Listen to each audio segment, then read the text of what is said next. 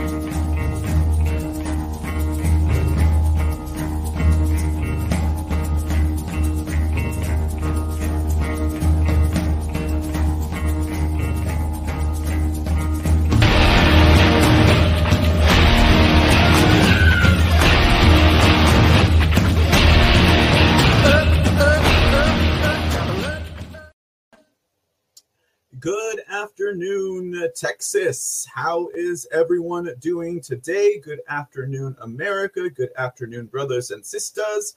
I hope we are all having a wonderful Friday. That's right, ladies and gentlemen. It's Friday. Friday. We made it. We made it. Uh, the whether we thought we would make it or not.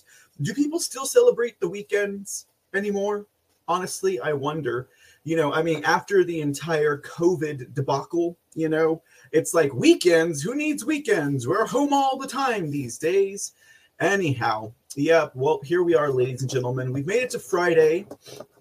We've made it to our third installment here at Lone Star News of uh, our Texas lawsuit against illegal elections in the Lone Star State. Welcome to another edition of Lone Star News, ladies and gentlemen. I am your host, uh, Mr. C, also known as Michael Aaron Gossett, is coming to you live across the intrawebs and the interscreens. I hope everything's going well on your side of the screen. Uh, we got uh, Rumble, we got Twitch, we got uh, Foxhole, we got Pilled, we got Trovo, we got Clout Hub. Ladies and gentlemen, I have it on good word that I can actually start uh live streaming over at Suzanne Tube again, but I'm gonna hold off on that for now, at least until I can remember to delete the episodes as soon as I'm done broadcasting live, so they can't strike me down with uh with their uh, extreme uh extreme bias and stuff like that. But nevertheless, uh, gotten a little bit early. It's a good thing I got in early today because as soon as I did, everything started to malfunction on my side of the screen. So uh, you know, just just a little inside baseball. You know, when you see that long five minute countdown, that means I am trying to fix stuff on my side of the screen. Fortunately, it was all fixed uh, you know, Rumble went down for me over here, got that fixed up real quickly, you know, and then uh, just a whole bunch of other things that were just uh, happening in the haps. Uh, anyhow, I'm sure a lot of you guys are happy to see my face again mm, after yesterday's uh, C report, where we did, um, well, basically did some going hard docs that needed to be seen, but uh, we'll, we'll talk about that a little bit later on tonight on the weekend edition of the C Report. That's Friday, the Friday edition, right? The Friday edition. But in the meantime, we need to jump straight into this lawsuit, okay? Because this lawsuit that we've been going through the last three episodes of Lone Star News very important. We had some bold and courageous Texans that all stepped up to the plate and uh, they filed a lawsuit against the illegal elections here in Texas. That's right. We are holding illegal elections here in Texas. Uh, if you guys recall what we've been through in the lawsuit so far, uh, we've talked about the lack of accreditation of the voting system testing laboratories. We've talked about the lack of certification of the voting machines, ES&S and Hart InterCivic and the Lone Star State. That's already two counts of illegality that our Secretary of State uh, has uh, gone ahead with and allowed to take place in this uh, in this great in this great state, ladies and gentlemen. That should uh, be sending some red flags out to Texans out there. Those are just two of the points, okay? Uh, we looked at uh, the uh, ES&S, which is the election systems and software uh, voting systems. Okay, that's ES&S. That's one of the one of the machines. We looked at what specifically was illegal about that machine. So not only do we have the lack of accreditation for the voting system testing laboratories, uh, which is ProV&V and SLI, which the Election Assistance Commission went ahead and allowed them to function without accreditation, illegality number one, right? And then we looked at the certification of the machines by these uh, voting system testing laboratories, ProV&V SLI. That's illegality number two. But then we took a look at the ES&S voting systems, and uh, we went ahead and figured out why it was illegal to allow that particular voting machine into uh, the game to allow uh, Texans to vote on. Well, as it turns out, ladies and gentlemen, uh, it seems that the software that was being used on ES&S, well, it uh, it did not pass any of its standard uh, safety tests and security testings. Okay. And the Secretary of State was aware of this. Now, if you want to get technical about exactly how that is, well, it was something called the hash validation. Okay. And now to break it down into uh, terms that I can understand, basically what it means is you have software here that's being uploaded through a thumb drive, right? And when you stick the thumb drive into the machine, the machine has a hash validation mechanism. All that basically means is the software inside the machine has numbers that need to match the software inside the thumb drive. And if they match when inserted, then it's a validated hash mark. If they don't match, it's not validated. So you get your thumb drive software, you stick it in the machine, and the hashes do not match bam bam bam. So that's a big thing. So you know there was uh in the lawsuit what we were reading is that there was actually a lot of conversation going between the secretary of state of texas office and his lawyers that were going over to ES&S that was going over to the eac right? And it was going over to their voting system testing laboratories.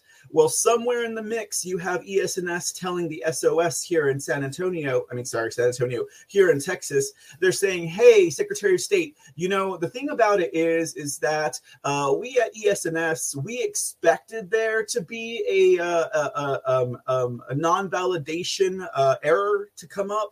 And because we expected there to not be a non-validation error we knew it was going to happen. That means that it's validated because you know we knew it wasn't going to match. So uh, you just just go ahead and uh, and go ahead and take it texas. Go ahead and you know we're, we're going to hand you one here and you're going to accept it because because we expected it. Well, the uh, lawyers here in Texas were like, wait, wait, wait, wait, wait, wait. So you're just expecting us to accept an error because you expected to accept to you expected an error Okay, so uh, we we just have to take your word that the error that occurred is the error that you expected, and that there's not something else going on here. We, just have to take your word for it, huh? And so ES&S was like, yeah, well, yeah, you just have to take our word for it. You know, um, uh, we we we're sorry, and, and we're so sorry that you distrust us, but you have to take our word for it. So uh, the lawyers here in Texas were like, no, no, no, no, no, no, no, we're not going to do that. So they went ahead and they got into contact with the Election Assistance Commission. The Election Assistance Commission passed this hash non validation over to the unaccredited voting system testing laboratories. And the unaccredited voting system laboratory said, ah, it's a non issue. So go ahead and just accept it. So that was good enough for the Election Assistance Commission. And the Election Assistance Commission then went ahead and passed that note back down to the Secretary of State. And the Secretary of State said, well, you know, if the if it's good enough for the Election Assistance Commission and their non-accredited voting system testing laboratories, it's good enough for the Lone Star State. And that's how we got our ES&S. The very machine that I vote on is ES&S. And I am furious that they allowed this to occur. Now, that is the magic. That is the inside baseball. That is the absolute thoroughness that is found within this lawsuit. And that's why we're going through it because we're getting all of the inside baseball. We're seeing all of the things that we could not see and all of the things that are not reported about how Texas ended up accepting these voting systems for Texans to cast their votes, thinking that we have a secure vote, thinking that everything counts in large amounts. And you know what? Guess what? We're getting screwed, ladies and gentlemen.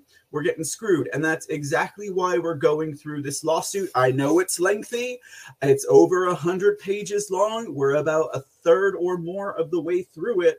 And I tell you what, I might have to throw in some uh, weekend Lone Star newses to get through this lawsuit because we can't be covering this lawsuit for the next two weeks. We're going to miss out on all the Texas news. I mean, uh, you know, uh, they will have saved the country by the time we get through this lawsuit, right? Like. our republic will be restored by the time I finish reading this lawsuit with you guys. So I might have to put in some I might have to put in some overtime here at Lone Star News only because I love my nation and I love my state and I think it's absolutely important that fellow Texans understand exactly what happened and why it went down. So that's why we're going through this lawsuit. And again, uh, again, uh, again, I don't know I don't know how to express my gratitude uh, or how to express, you know, my just thanking my lucky Lone Star, ladies and gentlemen, that we had Texans who managed to get this thing together, right? And it's written in such a way you would think that you were reading a John Durham indictment it has so much information. It's so thorough, except instead of leaving the blanks, instead of saying uh, voting system uh, uh, testing laboratory number one and uh, election agency number one, no, it gives you the names. It gives you the names, names, names, names, names, ladies and gentlemen, and that's where uh, that's where we are right now at this point. If you're joining us live for the first time, uh, I would recommend that you go back and review the last two episodes of Lone Star News just just if you want to catch up um uh, but uh definitely uh you will be you'll be you'll be good where you are uh if you just hang out for this episode and see what is up because we went through ES&S Texas uses two voting two voting machines. Uh the other one we use is Hart InterCivic okay? Today we're going to go through Hart InterCivic, ladies and gentlemen. And uh, Hart InterCivic had a whole bunch of different issues compared to ES&S. So let's figure out why Texas's Secretary of State went ahead and allowed Hart InterCivic's machines into our borders. And isn't it funny, guys?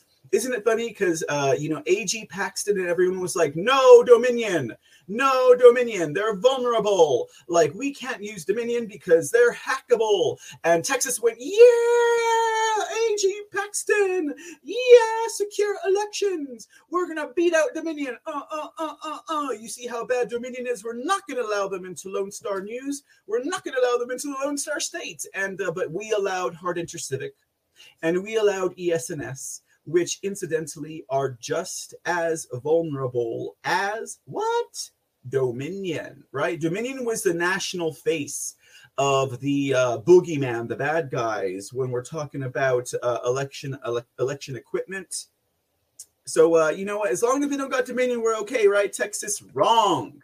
They were all designed for failure and and you know just the fact that uh, the people over at ES&S expected there to be some type of a uh, hash mismatch, right? I couldn't say that in the last episode. I was like getting all tongue tied. Uh, it just goes to show, man, they were already, it, it, was already a fix. The fix was already in, right? The fix was already in. This is affecting our 2022 elections, of course, ladies and gentlemen. Uh, just keep in mind, guys, you know, Governor Abbott should have at least had a runoff. If he didn't have a runoff, there's no way that he scored as high as he did per the votes in Texas. Okay. You wonder how they do that? I don't know. Maybe on ES&S, something with that hash mismatch, people could come in through a back door and kind of rig the numbers, kind of the way it seems like to me. But uh, let's not forget some of the names included on this lawsuit the current Secretary of State, John B. Scott. He's like number six for Abbott, right? Let's not forget the Secretary of State office is not only not only is it appointed and not elected, but these suckers are supposed to be fulfilling their entire term to match the governors. That's right, one term, four years. All right, we have uh, we have number six here, guys. Since Abbott has been in office, that's Mr. Scott.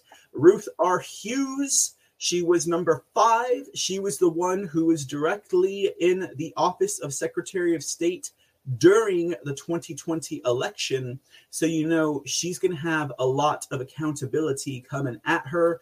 And finally, Joe Esparza, Jose Esparza. Now, here's the face of the real Secretary of State in the state of Texas. This man has been with Abbott since day one. He is the Deputy Secretary of State. You know, he's the one who's pulling all the strings. He's the one who's writing up the scripts for the likes of John B. Scott and Ruth R. Hughes. He's hanging out with Jena Griswold and Wretched Gretchen. Wait, wait, wait, wait, wait. Not Wretched Gretchen Whitmer that's the governor. Jocelyn Benson, okay, he's hanging out with Jocelyn Benson. He's hanging out with Katie Hobbs. He's hanging out with Brad Raffensperger over there at the National Association of Secretaries of State. This guy here, guys, Texans, you want to know who the real Secretary of State of is? It is Jose Esparza, okay? He's hanging out with all the national rats secretaries of state. You never know. He's been hiding under the covers, but he's been with uh, Abbott from the beginning even though the office itself has been a revolving door of losers and miscreants that are allowing our elections to be stolen. With that said, let's jump into today's lawsuit. All right, uh, we are going to be going through Hart Intercivic this afternoon, and we're not going to stop until we finish with Hart Intercivic. Um, after Hart Intercivic, just so you guys kind of have a timeline of where this is going, uh, the lawsuit will address um, the uh, other whistleblowers and the other reports from around the nation. Okay, this is a golden lawsuit, ladies and gentlemen. It's a golden lawsuit. And the reason why I say that is because it's going to force the judges to consider the other reports and the other lawsuits that are happening around the nation. Okay, now just imagine, guys, just imagine the precedence that this lawsuit will set for the rest of the nation if the judge rules in favor of the plaintiffs. Do you get what I'm saying here? If the judge rules in favor of the plaintiffs regarding this lawsuit and all of the information that is held within it, it's going to set a standard across the nation. Ladies and gentlemen, Texas, my Texas, please please, I'm praying, I'm hoping that this thing, ladies and gentlemen, is gonna land a it's gonna land a hit. You know what I mean? So uh, let's let's just, uh, ladies and gentlemen, you know, you you have to have to have to absolutely applaud the brave Texans who put their name on this thing. Okay, there's like two or three dozen of them. It's it's almost like a class action, but it was uh, filed pro se, which means they don't have a lawyer. Okay, they they paid for this lawsuit themselves, and uh, you know uh, they they went at it. You know, without a lawyer, who wrote this thing? Right? Like it's a masterpiece. What's up, ladies and gentlemen? It's Mr. C from The C Report, and I'm stopping in for just a sec to encourage you guys to head over to thecreport.com. At thecreport.com, you can get more information on the C Report, check out episode resources, follow our blog and get new articles every week, join our mailing list, and stay abreast on the latest news and information. That's right, head on over to thecreport.com. That's www.thecreport.com. And be sure to follow us on our social medias Truth Social, Rumble, Twitch, CloutHub, and Pilled.net.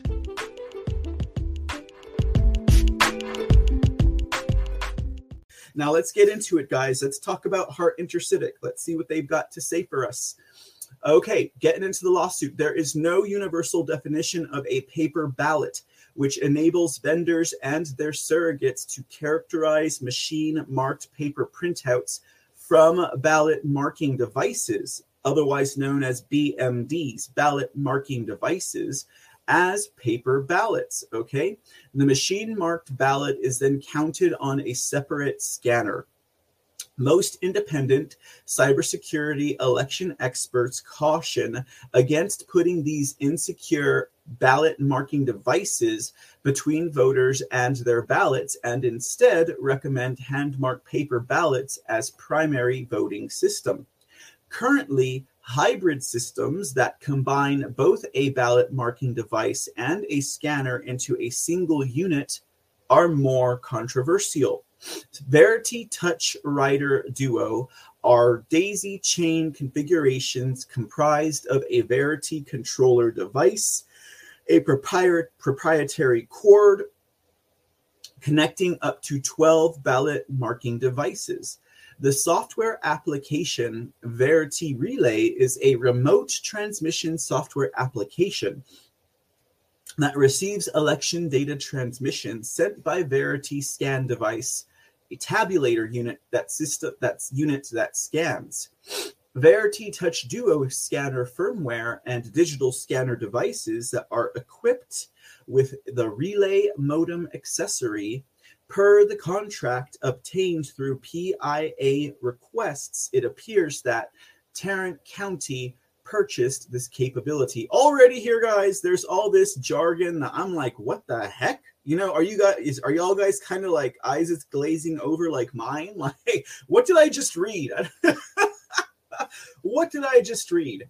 Two manufacturers of the voting machines utilized in Texas, ES&S and Hart Intercivic, testified before the House Administration Committee that some tabulators have wireless modem capabilities. Several aspects slash components of Hart Intercivic's Verity voting are concerning when in close proximity to the internet. One known county contract of the Heart Intercivic tabulators indicates that nine of the add on modems were purchased. So we have modem edge here in Texas. Let me just fix this real quick. Okay, it is text only. All right, I don't, I don't know what's up with that. Text only, please. Okay. So we have we have modems here in Texas. It's just it's been admitted County contract shows Hart Intercivic tabulators were purchased with modems. Okay. Per Hart contract, a modem kit is required for electronic uh, transmission of Verity scan. So never let it be said that there are no modems on some of these machines in the in the heart of Texas, right? And uh, here is a graph diagram that shows you uh, the, it, that in fact we do have um, um, devices here configured with modems. Modem kit required for electronic transmission from Verity Scan. Okay, estimated per uh, quantity was nine. We spent forty five hundred dollars on modem kits, ladies and gentlemen. That's right. If you're from Texas, your taxpayer dollars were used to cheat the vote. Forty five hundred, right? Forty five hundred. On August 1st, 2019, the Secretary of State's office sent a letter of approval for the above contract, which contains the add on modems to Heider Garcia Relay Modem Kit. The Relay Modem Kit is listed by as required by Hart in order for the ENR to function, but is not a listed component on the Secretary of State examination or on the certification. So yeah, they have to buy these modems, but the Secretary of State's not going to examine that. It's not even going to worry about it if it's going to certify it. Now, Brandon Hurley, who is a Secretary of State appointed examiner, pointed out the connectivity capabilities of this make and version of voting system in his examination report. So they knew about it. Okay, Secretary of State's office knew about it. The exact component that allows this was not identified in Hurley's report. However, the visuals of Verity voting, as well as several item descriptions in SLI Compliance's testing report, could be points of vulnerability given the lack of compliance with the VVSG. See 1.6.1 block diagram. And again, SLI compliance is one of the one of two voting system testing laboratories that the Election Assistance Commission authorizes as the sole uh, sole uh, sole agencies that can actually look up or uh, or certify or even audit, right? Even audit voting systems and machines here in the United States of America. So here's this diagram. Again, this is from SLI compliance. Uh, they have circled here uh, the necessity for the uh, modems. Okay, necessity for the modems. And look at this. What is that? What does this look like to you? Let, let me expand that just a little bit. Bam, bam, bama. Okay, look at this. What is that? That's the little Wi-Fi, right? Little Wi-Fi thing here. I know you can't read the wording. I can't even read the wording here, but everyone recognized this symbol here, right, as being the Wi-Fi symbol, right? Yeah, I, I recognize it as such. I'm pretty sure you guys do as well. So uh, that that's all inclusive in this diagram. Okay, all inclusive in that diagram. So air gapping. What is air gapping? Air gapping measures that are intended to prevent internet slash network access have several experts presenting testimonies and demonstrations that contradict air gapping as failsafe. Most traditional air gaps involve what is popularly known as a sneaker net, a physical method of transferring data. An example, a Wi Fi dongle or USB port. At this point, human nature takes over. Even well intentioned users will accidentally leave doors unlocked or USB ports unguarded. They may get lazy and neglect to follow security procedures. One worrisome example of this risk occurs on merchant ships and naval vessels, whose mechanical control and navigation systems are air gapped because well, they're on a ship and generally not connected to the internet, though even that is starting to change. Once a ship is docked, however, a malicious actor can gain access to the ship and use a USB stick to insert malware into the system. When a ship undergoes maintenance and hundreds of semi or non vetted workers are aboard the vessel while the regular crew is away, it's easy to see how an air gap will fall apart. Now uh, they have this little this little uh, text here, 2.5 materials. It says items identified in the table reflect materials required to perform hardware, software, telecommunications, security, accuracy, and integrated system tests in a manner that reflects real world use and needs. The following tests materials are required for the performance of testing, including, as applicable, test ballot layout and generation materials, test ballot sheets, and any other materials used in testing. Ballots and a blank ballot grade paper, thumb drives, USB dongles, ballot marking pens, and printer paper rolls. Further, Brandon Hurley noted an overvote issue. Oh, oh, Brandon Hurley knew of an overvote issue. Brandon Hurley says, bring up a warning when more than one candidate can be voted for in a specific race. However, when you make your selection to continue, there is an automatic deselection of another candidate chosen rather than allowing the vote to decide who gets deselected, the voter to decide. It led to a voter confusion, casting of an unintended vote without the voter's knowledge. Hmm. That seems to be um, some type of function that uh, was going on with the touchscreen, maybe. In other words, you touch one candidate and another candidate deselects. Hart intercivic ballot issues. Hood County District Attorney Matthew Mills contacted Attorney General Ken Paxton requesting clarification of ballot numbering issues associated with the use of Hart intercivic voting system. Mills pointed out the following issues with electronic voting systems, specifically HART's hybrid voting system. Questions arising about compliance with election code. Who has the authority to select the method of numbering ballots? Texas Secretary of State's legal director of the Election Division informed election administrators of two ways to comply. First method pre print numbers of blank ballot stock. Email deems simplest and easiest way. Second method the voting machine to generate random numbers on blank ballots. And uh, there is the language from that uh, that follows through. Uh, the re- relevant language in section 52.062 is the following The ballots prepared by each authority responsible for having the official ballot prepared. Does this indicate that using pre printed numbers on blank ballot stock is the only legal way to comply with the statute? Or does the machine generation method also comply with the numbering requirement? Mills poses three questions regarding the ballot numbering issue with Hart Intercivic machines.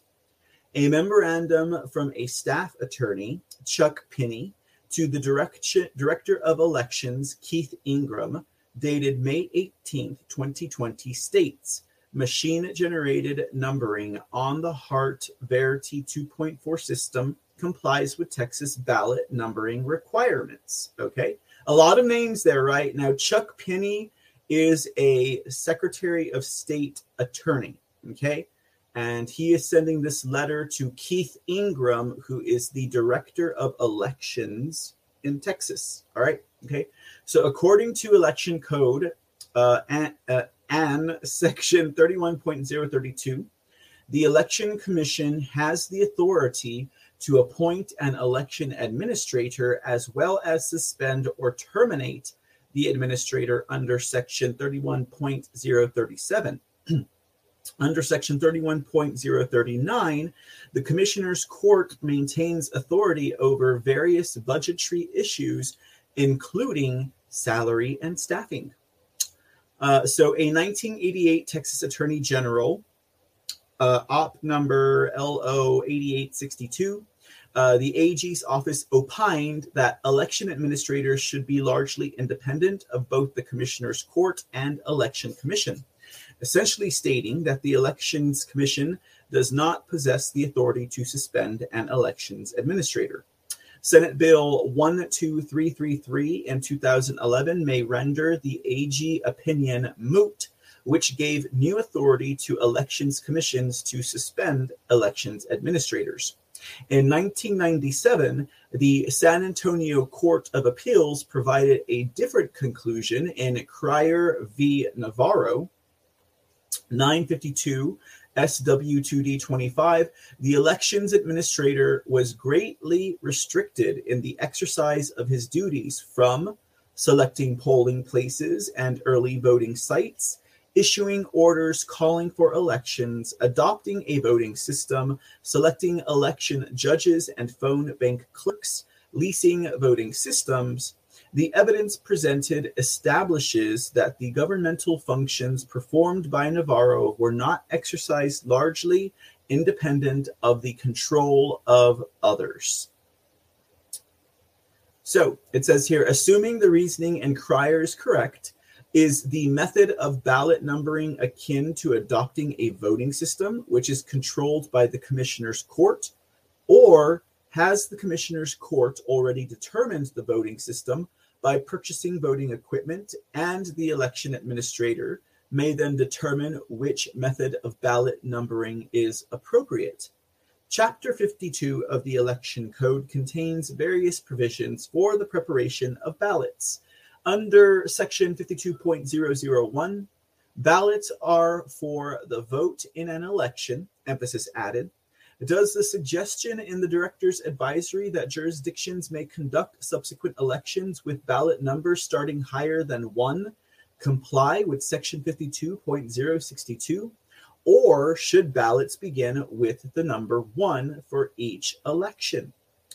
On October 23rd, 2019, Keith Ingram of the Texas Secretary of State Office published Election Advisory 2019 23, Section 131A41.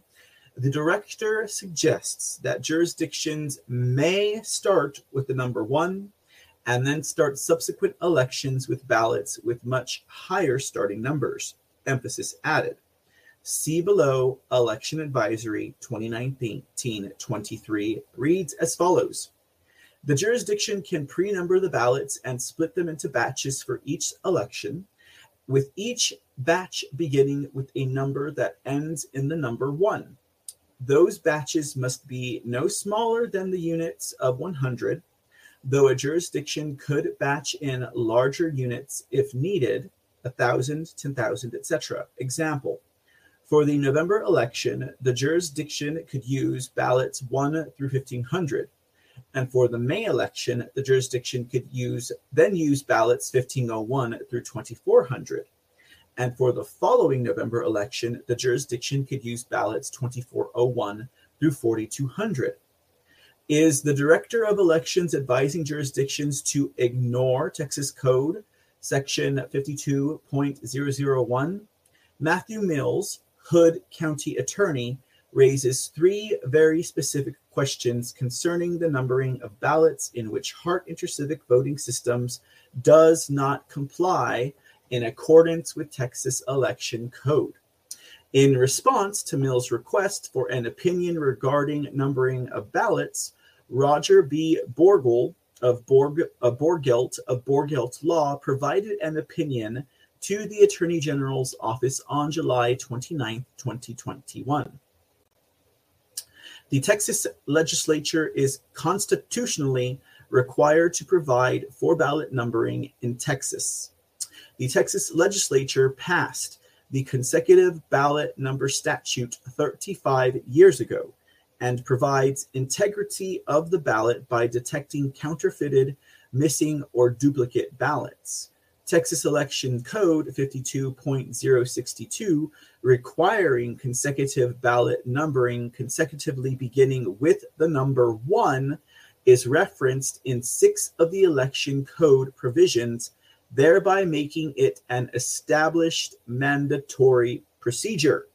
That is to say, every individual election, as noted here, from the uh, May election, which is generally a municipal election, right, to the November election should all begin with number one and not continuous, as was stated here in this advisory. So here we have an example of election administrators and election commissioners uh, making up their own rules, okay? And specifically, Texas Election Code, Texas Constitution requires that legislators are the ones, just just as it is across the board in this country and, and, and state to state, legislators are the ones who should be making up or creating, I should say, Texas election, I mean, election laws.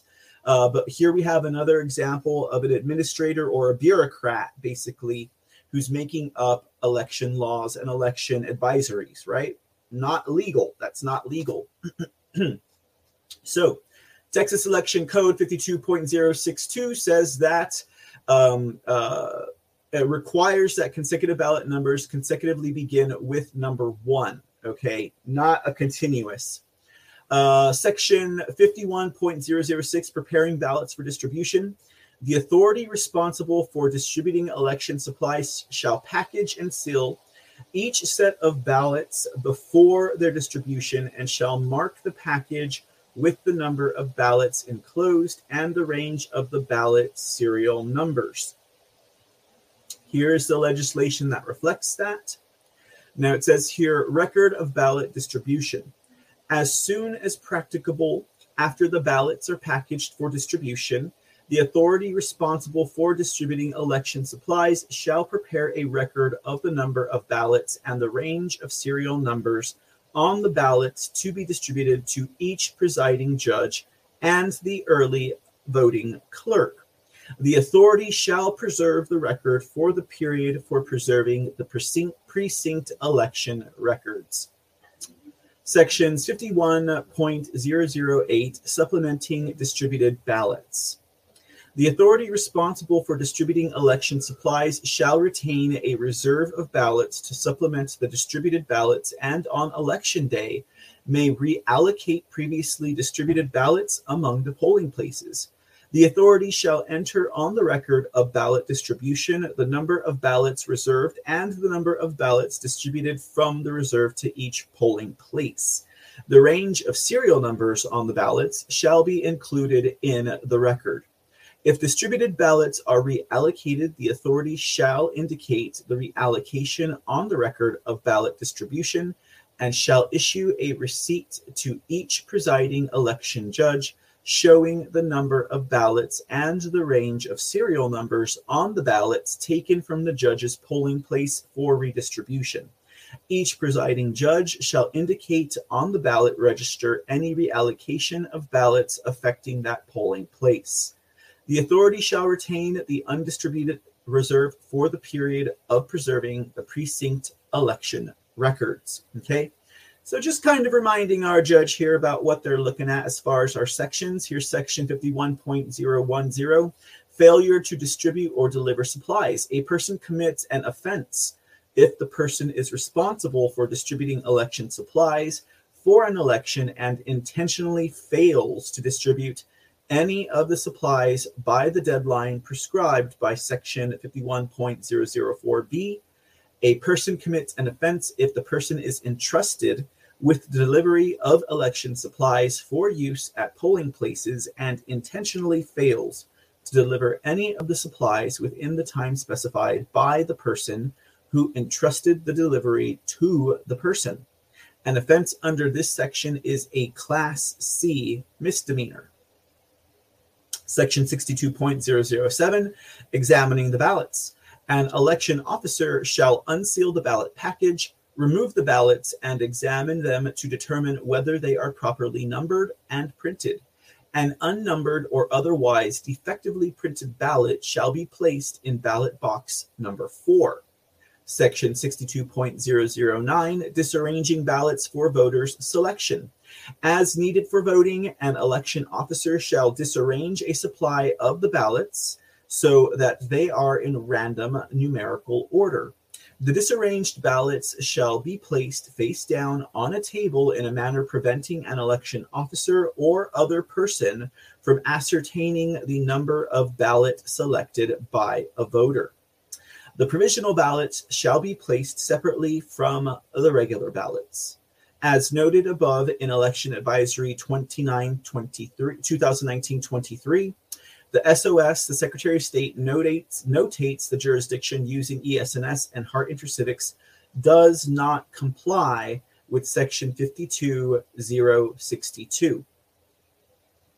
So uh, here is the advisory that was given to uh, the jurisdictions and it says here, with the exception of notating the serial number of the ballot ranges. Okay. That is to say, they don't have to notate. So, randomized ballot numbering procedures will cause jurisdictions to violate several election codes. Okay. So, they're, they're recommending uh, uh, randomizing these things, and you're violating all of these election codes that we just went through. Okay. So uh, this seems to me that with the Hart InterCivic numbering system and the way that it was run and advised, um, some shenanigans were at play here, ladies and gentlemen. In the same advisory, the Secretary of State's office does not advise how jurisdictions will comply with the following Texas election codes. Uh, section 51.010 How will officials distribute serial numbered range re- records to polls? Section 62.007, how officials at polls determine if ballots are properly numbered. And Section 62.009, how will election judges place numbered ballots face down? Allowing voting machines to generate random text values on ballots will cause confusion and violates several Texas election codes, which are punishable by law. The Secretary of State is provided the authority to prescribe operating procedures related to voting systems. The Texas Election Code does not provide the Secretary of State the authority to advise to ignore any sections of the Election Code as law and procedure are not the same. There is no authority that grants the Secretary of State defendants to interpret Texas election code for the following advising to jurisdictions to ignore Texas Election Code 52.062. The legislative branch did not provide the Secretary of State the authority to ignore Texas Election Code, nor to advise to jurisdictions to do the same in violation of Texas uh, Con Art Section 6 4 in regards to numbering the tickets and the ballots. Nor did they um, grant the Secretary of State the ability to hinder jurisdictions' ability to detect and punish fraud and persevere the purity and preserve the purity of the ballot box as randomized ballot numbers prevent election judges from recording, validating, and tracking the official ballot serial number ranges they were in possession of, personally distributed, and retained at their polling locations, again, violating Texas Con Art 6, Section 4. The election code specifically assigns the Secretary of State duties to ensure uniform compliance, but does not provide the Secretary of State with discretion to advise any jurisdiction to ignore or refuse to comply with the election code. The Secretary of State, defendants, and county officials disregard for Texas election code in their guidance to jurisdiction violates the separation of powers clause of Art 2, Article 2, Section 1 of the Texas Constitution. The Texas Constitution provides that only legislatures can suspend laws, not the Secretary of State, a member of the executive branch. That is something that we've seen across the board, not just here in the state of Texas, y'all, but almost in every state during this entire uh, pandemic thing going on in 2020. Okay. Uh, but uh, I mean, this this here is crazy because it's not even involving like the uh, the safety of the voter, right? Or like uh, you know, like what what did we see in Michigan? What did we see in Wisconsin? What did we see in Arizona? Where you have the secretaries of state um, giving out uh, guidance or advisories on how to determine signature matching and stuff like that. This is like the numbering of ballots and ignoring the law here is being what is what is being advised essentially by the Sec- Secretary of State in Texas. So that was that Ruth R. Hughes woman, right? Uh, Secretary of State number five under Abbott, she's the one that made these advisories. Ooh, boy, she in big trouble, y'all. She's in big trouble. These actions are in contradiction, says the lawsuit, to the election code and how it is to be interpreted and applied for uniformity across the state of Texas for all voting systems. By suspending laws and authorizing exceptions to the election code, the Secretary of State defendants have and continue to unlawfully modify election law in the state of Texas.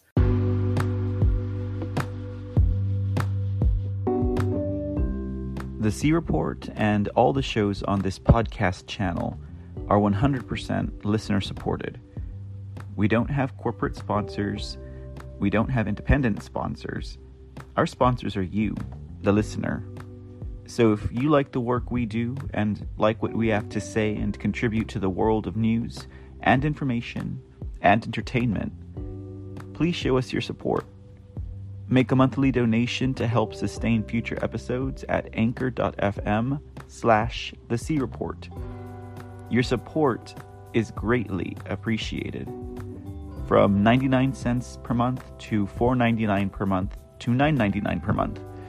Every donation counts and every bit helps. Show your support for the C Report and other shows on this podcast channel by visiting anchor.fm slash the C Report. And thanks, y'all. The legislature provided a very clear and specific mandate prepare and distribute detailed and comprehensive written directives and instructions that comply with election code to state and local election authorities. the Secretary of State, defendants, and county officials' defiance of election code knowingly caused the plaintiffs, registered voters of Texas, to cast a vote under a false pretense it, um, um, to prevent a cast of a legal vote in which the plaintiffs are eligible to vote. It caused the ballots not to reflect the intent of the plaintiffs or the voters, and defendants committed the, the offense while acting in the capacity of an elected official. Randomized ballot numbering generated by Hart Intercivic Verity 2.4 results in multiple election law violations, the Texas Constitution, and the Texas Penal Code. And all of this was because of the way that Hart Intercivic machines randomly numbered their ballots. Okay, so SOS and these election administrators are like, yeah, we're going to use Hart Intercivic's way of um, generating ballot numbers, and it violated all of that, ladies and gentlemen. So Hart Intercivic, it seems, with their machines, it had to do with a the way that these machines generate the ballot numbers, but but it was a human that authorized the use of the ballot numbering system of Hart Intercivic. Okay. So I don't know that we could necessarily blame it on Hart Intercivic. These machines, it appears the way that they number ballots were created to totally botch the system uh, that would allow the um, that would allow election workers, election administrators, and the Secretary of State uh, to, um, uh, to to submit a, a, a lawful and a uh, a ballot that made sense according to the code the way that we have it written. So uh, that's actually kind of an interesting take on the voting machines. Okay, uh, when we're looking at Dominion and ES&S and Hart Intercivic, very interesting way you see what I mean, guys? When we're when I say that they found like 30 or 40 different ways to violate election law and to uh, basically basically fraud Americans out of the vote. Like they they there were so many different ways that they defrauded and bamboozled Americans and you know thusly stole the vote. Here's just another way that they did it with the voting machine. You know, this had nothing to do with being connected to uh, the internet. It had nothing to do with someone being able to put malware into the machine. It was simply the way that this machine generates its ballot sequencing, the numbering of it. Couple that with some advisories, which are against the law from a Secretary of State or an election administrator, and bam, there you go you have another way that they frauded Americans through the voting system. It's crazy, right? They found every single way that they could do it, guys, in 2020. They implemented it and they uh, executed it. Uh, okay, we're almost at the end of this section of the lawsuit. Hart Intercivic E-Slate. Uh, during the 2018 midterms, a number of straight ticket voters complained that Hart's E-Slate system had switched their choices to the opposite party. You guys remember we went through those uh, we went through those headlines. We read those articles where uh, Texas voters were like, "I voted straight ticket," and all of a sudden my uh, my vote went from straight ticket Republican to straight t- ticket Democrat. You guys remember those? That was the main that was the main hubbub from 2016 all the way through 2020, right? So that's what this is addressing. Others reported that Hart E-Slate machines appeared to remove any selection for the United States Senate. In 2008, the Texas Democrat Party sued then Secretary of State Roger Williams. Who was that? Number three or number four, right? Uh, oh, no, wait, wait, wait. That was probably number one. over a similar straight ticket voting error affecting the same Hart E-Slate machines. April 30th, 2009. Um, oh, wait. I take it back. Abbott wasn't even in office then. Okay. Uh, April 30th, 2009, the Secretary of State's office certified Hart E-Slate voting system version 6.2.1 for the use in Texas elections without the required uh, Election Assistance Commission certification. California Secretary of State Deborah ba- Bowen released the uh, results of the state's review of the voting system used in the state.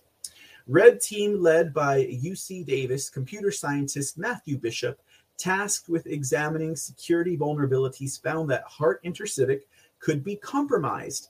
Many of the attacks could be mitigated, but not all of the attacks.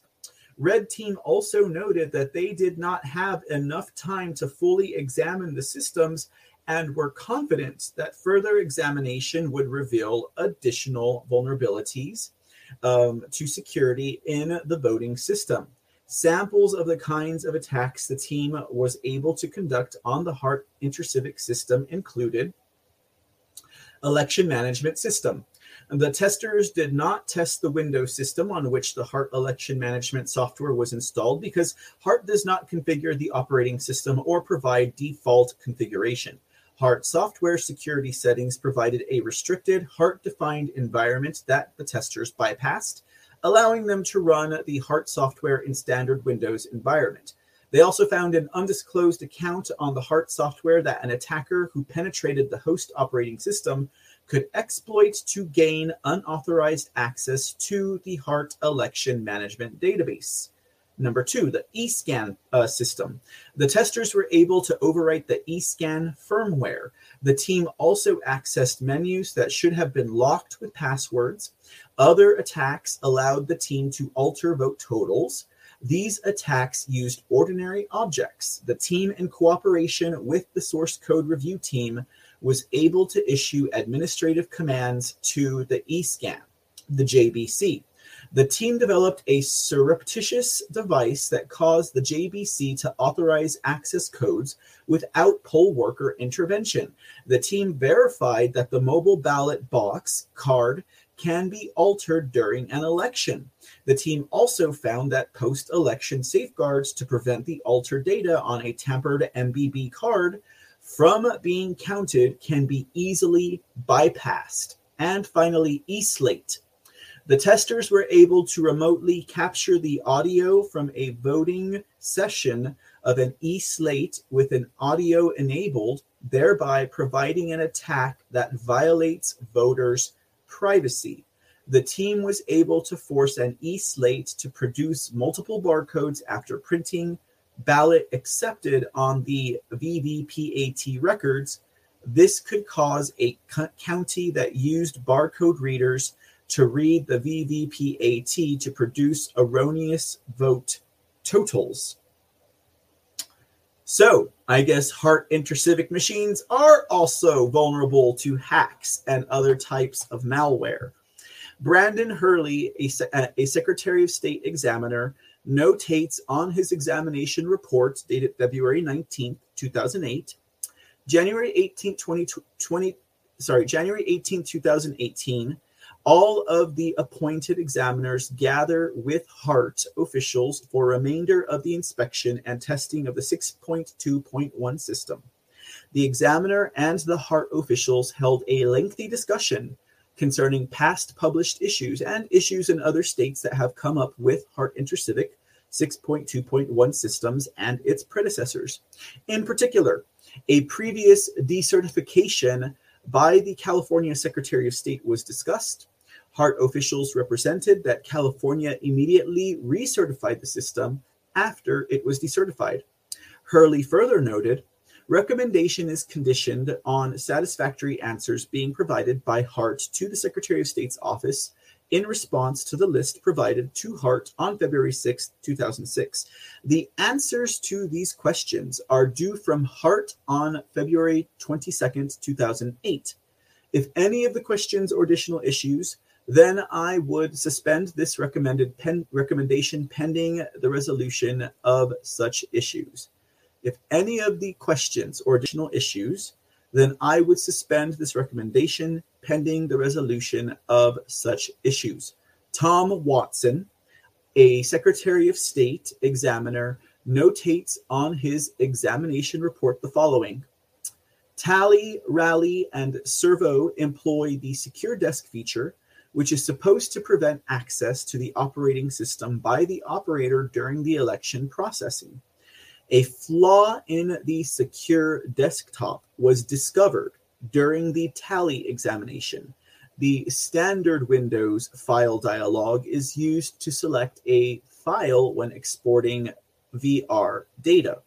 This is a significant flaw because it allows an operator to delete files or launch a program that could manipulate the data files.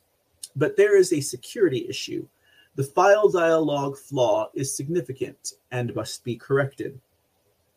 Stephen Berger prepared a report for the Secretary of State on Hart Intercivic Voting System version 6.2.1, in which he recommended that this system not be certified until Hart Intercivic addressed the issue he cited below. Conditions of certification. All files installed with the system must be filed with the NIST NRSL. Hart Intercivic a Civic's response is egregiously deficient. To support incoming inspection of new systems, a list of all files installed is needed so that the new system can be verified as having only the system as certified. Pre and post election checks to confirm that software has not been changed or tampered with um, are also recommended. To do this, local jurisdiction must have hash codes of all static files. Further, to avoid the system having a single point vulnerability, the non static files that change with use should be evaluated by an entity other than the vendor you remember you remember guys with um uh, with uh, ES&S they themselves were uh, the ones who were verifying or confirming whether or not their their voting systems actually had security. That's a big no-no, ladies and gentlemen. You need an independent verifier. You need an independent verifier. Uh, it goes on to say here why non-static files change should be understood by state and local authorities Election officials should make their own independent determination that files that change with use and are not included in pre and post election checks are appropriate and do not represent a security vulnerability. In response to the question, beyond the files installed with Hart software, what other files in the operating system and elsewhere do the applications in Hart 6.2.1 system use? This is how Hart Intercivic responded. Like most Windows based software, System 6.2.1's HVS applications make broad use of Windows resources, including hundreds of DLLS, DLLs and other execu- uh, executable files. Hart would be happy to provide information on the identification of each of these individual files and their respected purpose and characteristics. An example why does hash code value change from one day to the next or one install to the next? But the information was not required during the original ITA and NASED uh, certification testing, nor during subsequent. In its response, Hart illustrates the importance of this point. The Hart software makes broad use of window resources, including hundreds of DLLs and other exec- exec- executable files. Each of these files represent a potential vulnerability, an opportunity to introduce malicious code into the system.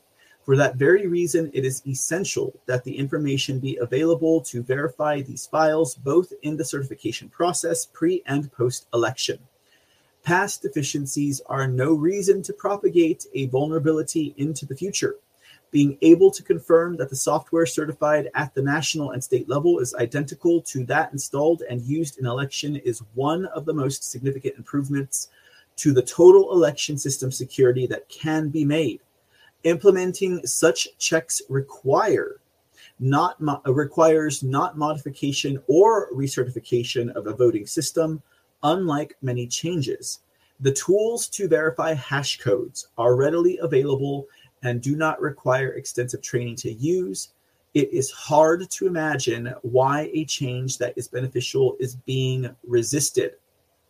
In its response on the hash code issue, Hart Intercivic states these criteria have been imposed on Hart hash code submissions by arrangements agreed between Hart and the NIST in the absence of other specific authoritative requirements for vendor reference files.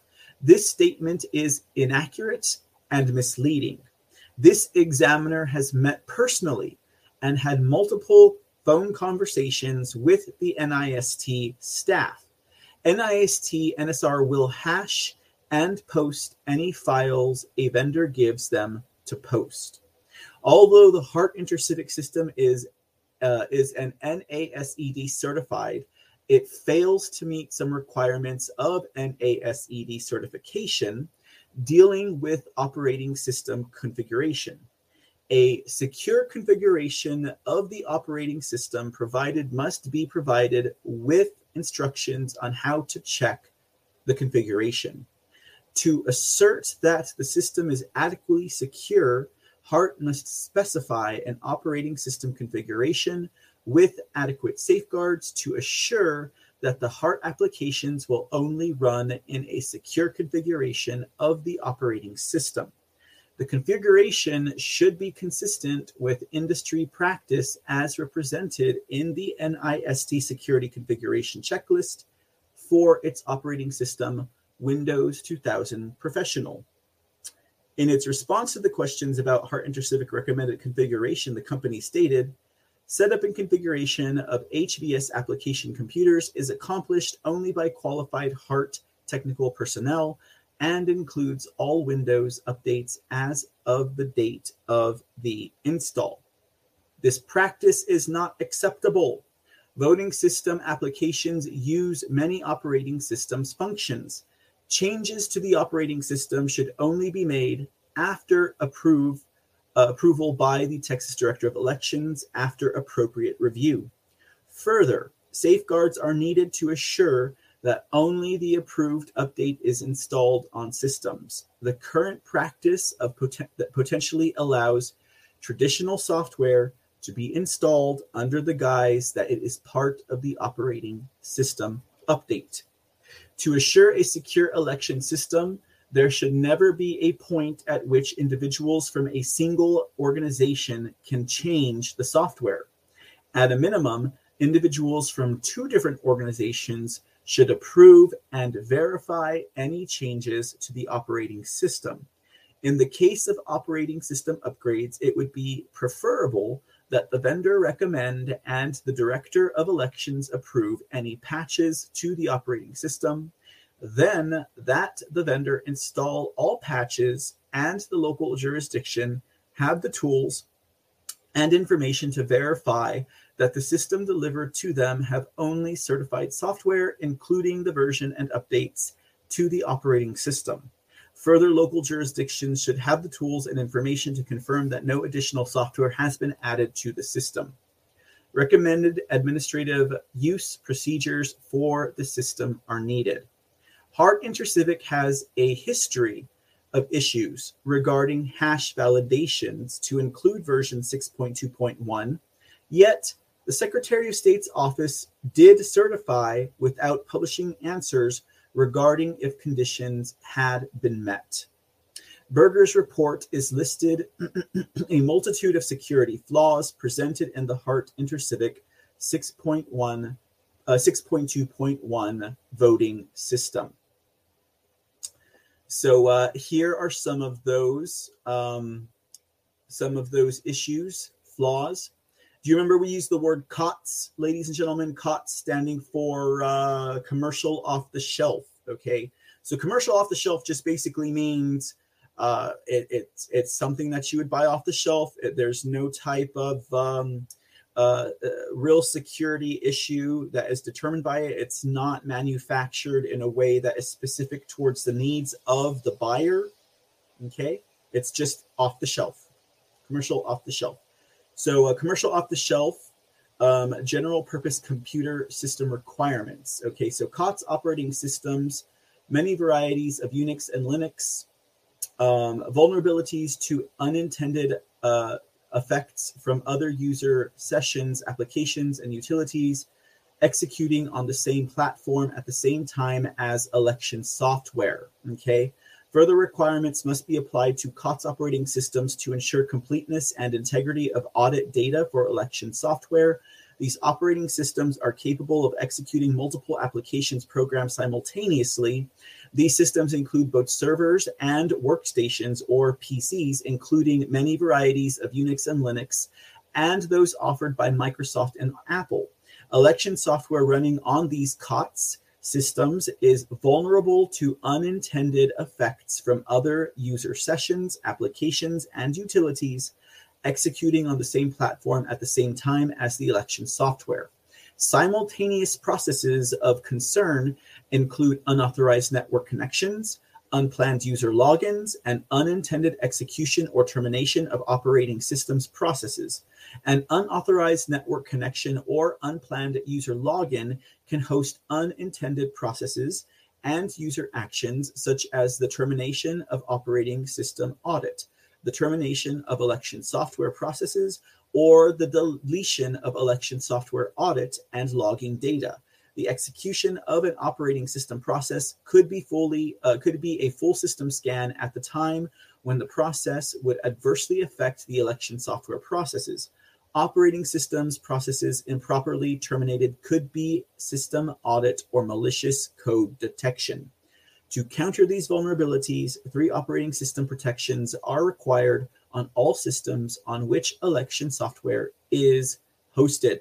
So there is what you find with um, COTS, uh, commercial off-the-shelf units, and the parts that are used to make up these um, voting system machines. Okay. These security vulnerabilities provide access to election system in a way in which vote totals may be altered. The Secretary of State's office issued a preliminary statement on April 30th, 2019. Under conditions, the examiners discovered two potential security concerns and advised security protocols to follow to mitigate these vulnerabilities.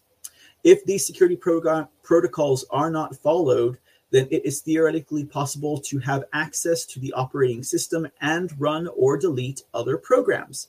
Jurisdictions are advised to one, restrict usage of the voting system, and two, restrict what software is loaded onto the voting system computer. The Secretary of State's office further conditioned the certification of version 6.2.1 by applying procedures for jurisdictions. One, two person access with one person logon on a Windows 2000 operating system and one person to start the application. Two, two person control team on the tally when open. Three, Windows 2000 audit logs, which tracks logons and attempts. Four, Windows 2000 to harden operating system. Five, jurisdictions must file an initial written confirmation with the Secretary of State that they are uh, in compliance with the procedures. By the Secretary of State's current website, there are 35 counties utilizing this version of Hart InterCivic. Dun, dun, dun, ladies and gentlemen. So, man, Hart InterCivic was a very, very technical portion of this lawsuit. Goodness me, oh my, ladies and gentlemen. Wow. So there were a lot of things that were going wrong with Hart InterCivic. Apparently, the Texas Secretary of State's office has known about this since 2008. Okay. Since 2008, the Secretary of State's office has known about this, and yet to this day, we are still we still have 35 counties that are using Hart InterCivic. And then the question then becomes did these counties utilize these five points that are required in order to use it? Most importantly, not only does the numbering system generated by the Hart InterCivic machines disrupt and violate Texas law for elections, these machines are also highly vulnerable to hacking. Okay. All right, Texas, Hart InterCivic and ES&S voting systems. That's what we use. That's what we vote on. It seems to me that through this lawsuit, the Texas Secretary of State has absolutely no reason to be using these machines, and that uh, Texas Attorney General Paxton should not only have kicked out Dominion voting machines, but they should have kicked out Hart InterCivic and ES&S. But you see how they do it, ladies and gentlemen? Do you see how they do it? They will address a national issue to make themselves look good, but then they're still using corrupted, uh, corrupted machines, and it pacifies Texans. It pacifies the Republicans who are like, "Oh, our Republican Party, oh them good old rhinos." Wait, wait, wait, wait, wait, wait, wait, wait. What is the Republican Party here in the state of Texas?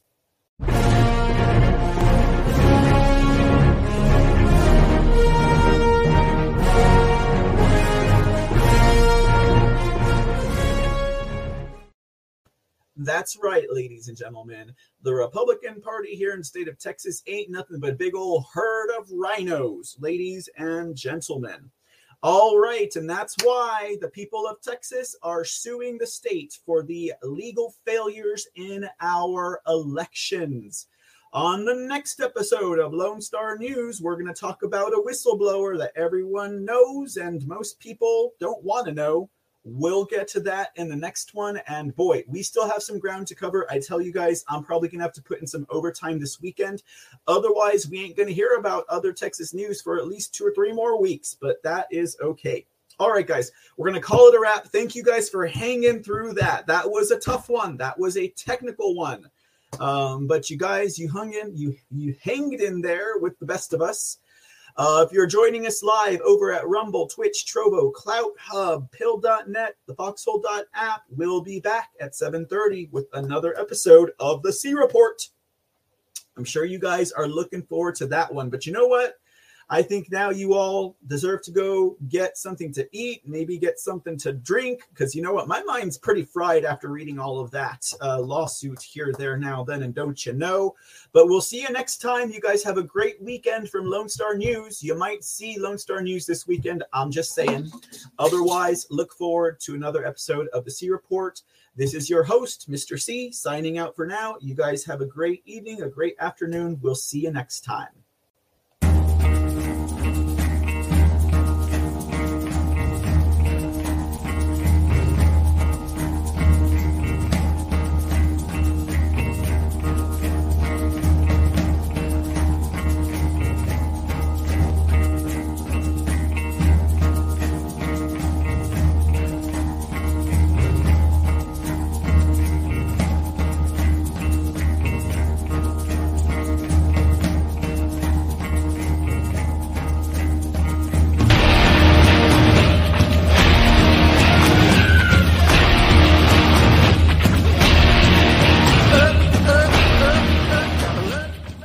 Talk about Georgia. Uh, President Trump truthed about this earlier. Ballot images missing, right? Drop boxes with no video. And Disney's like, well, we don't care about that. We're going to die on this hill. We're going to be gay and we're going to rape our children no matter what you say because we are Disney. Uh, we don't normally run See in the Dark uh, during the week. Uh, for those of you who are wondering, what the heck is this bald band talking about? Uh, you know, multiple broadcasts and shows come here on Mr. C channel. Uh, so you got your C report Monday through Friday in the evening hours, right? And uh, we do See in the Dark, which is a late night weekend talk show kind of, you know, broadcast, right? So guys, watch out. We got a swamp creature coming to the screen. So look out now. Look out now. oh no, it's wretched Gretchen Whitmer.